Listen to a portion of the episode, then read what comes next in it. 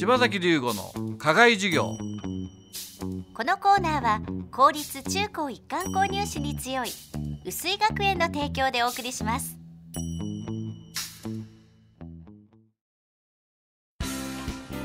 究極の右脳開発石戸式そろばんが薄井学園前橋安中熊谷で開講。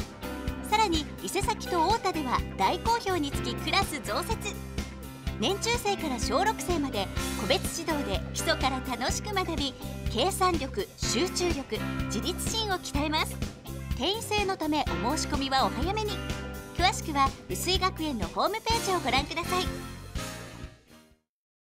柴崎龍吾の課外授業このコーナーは薄井学園の柴崎龍吾先生が群馬で頑張るさまざまな人たちに職業の多様性や働くことの意味喜びをインタビューしてラジオの前のあなたにお届けします。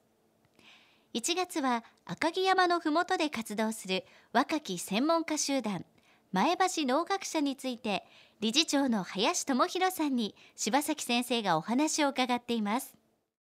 体験っていうことのところを始めたのはいつからなんですか？体験はですねもう多分10年12年ぐらいだと思いますね。でまあもともとそのトントン広場のでこうまあ毎日毎日というかこうウインナー作り体験っていうのをやってたんですけどそれにプラスしてこう農業体験だったりとか食育だったりっていうそういうプログラムを入れてったんですね。で去年の7月に NPO 法人の前橋農学者っていうのをこう周りのあの同世代の農業仲間と一緒に立ち上げて今度はもう少し地域に広げてこうそういうプログラムをやってるんですね。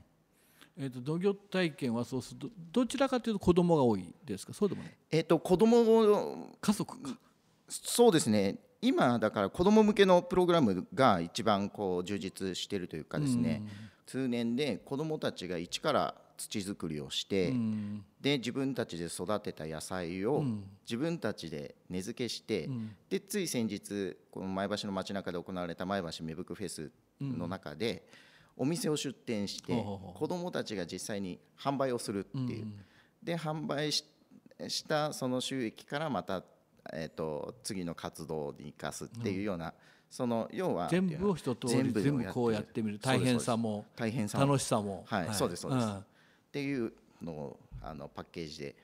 やってるんですね。どういうそれは林さんの中に思いがあるんですか？えっとそれはですねあの日本ってすごく食育が遅れている国なんですね。で僕は昔そのフランスに行った時に、フランスっていうのはもう本当に食育先進国で、もう国を挙げて食育を子どもたちにやっていると。ですからあのサマースクールとかで学校単位でも農家に行っちゃうんですね。なのであの子どもたちはあの農家さんがどういう思いでこう例えば牛を飼育して野菜作ってっていうのを気持ちも知ってるし大変さも知っているしだから大人になってもっと安く売れよって言わないんですよ。でも日本を見てみるとそうではなくてスーパーに並んでいる野菜であったりとかそういうものって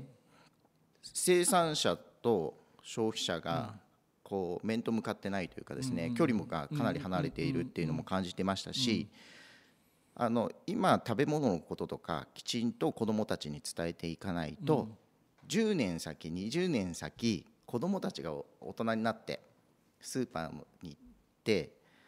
例えば納豆がえー、僕らの仲間が作ってる高い納豆と、うん、メーカーが作ってる納豆と、うん、この価格の違いが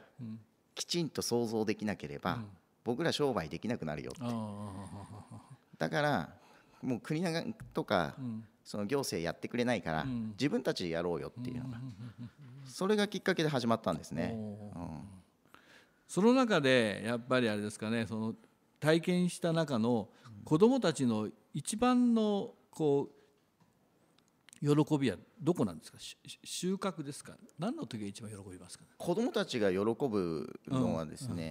うん。うん、多分周りの仲間と一緒になって、うん、こう何かをやり遂げるっていうような、そこに多分喜び感じてると思うんですね、だからそういう意味ではねあの個々というよりは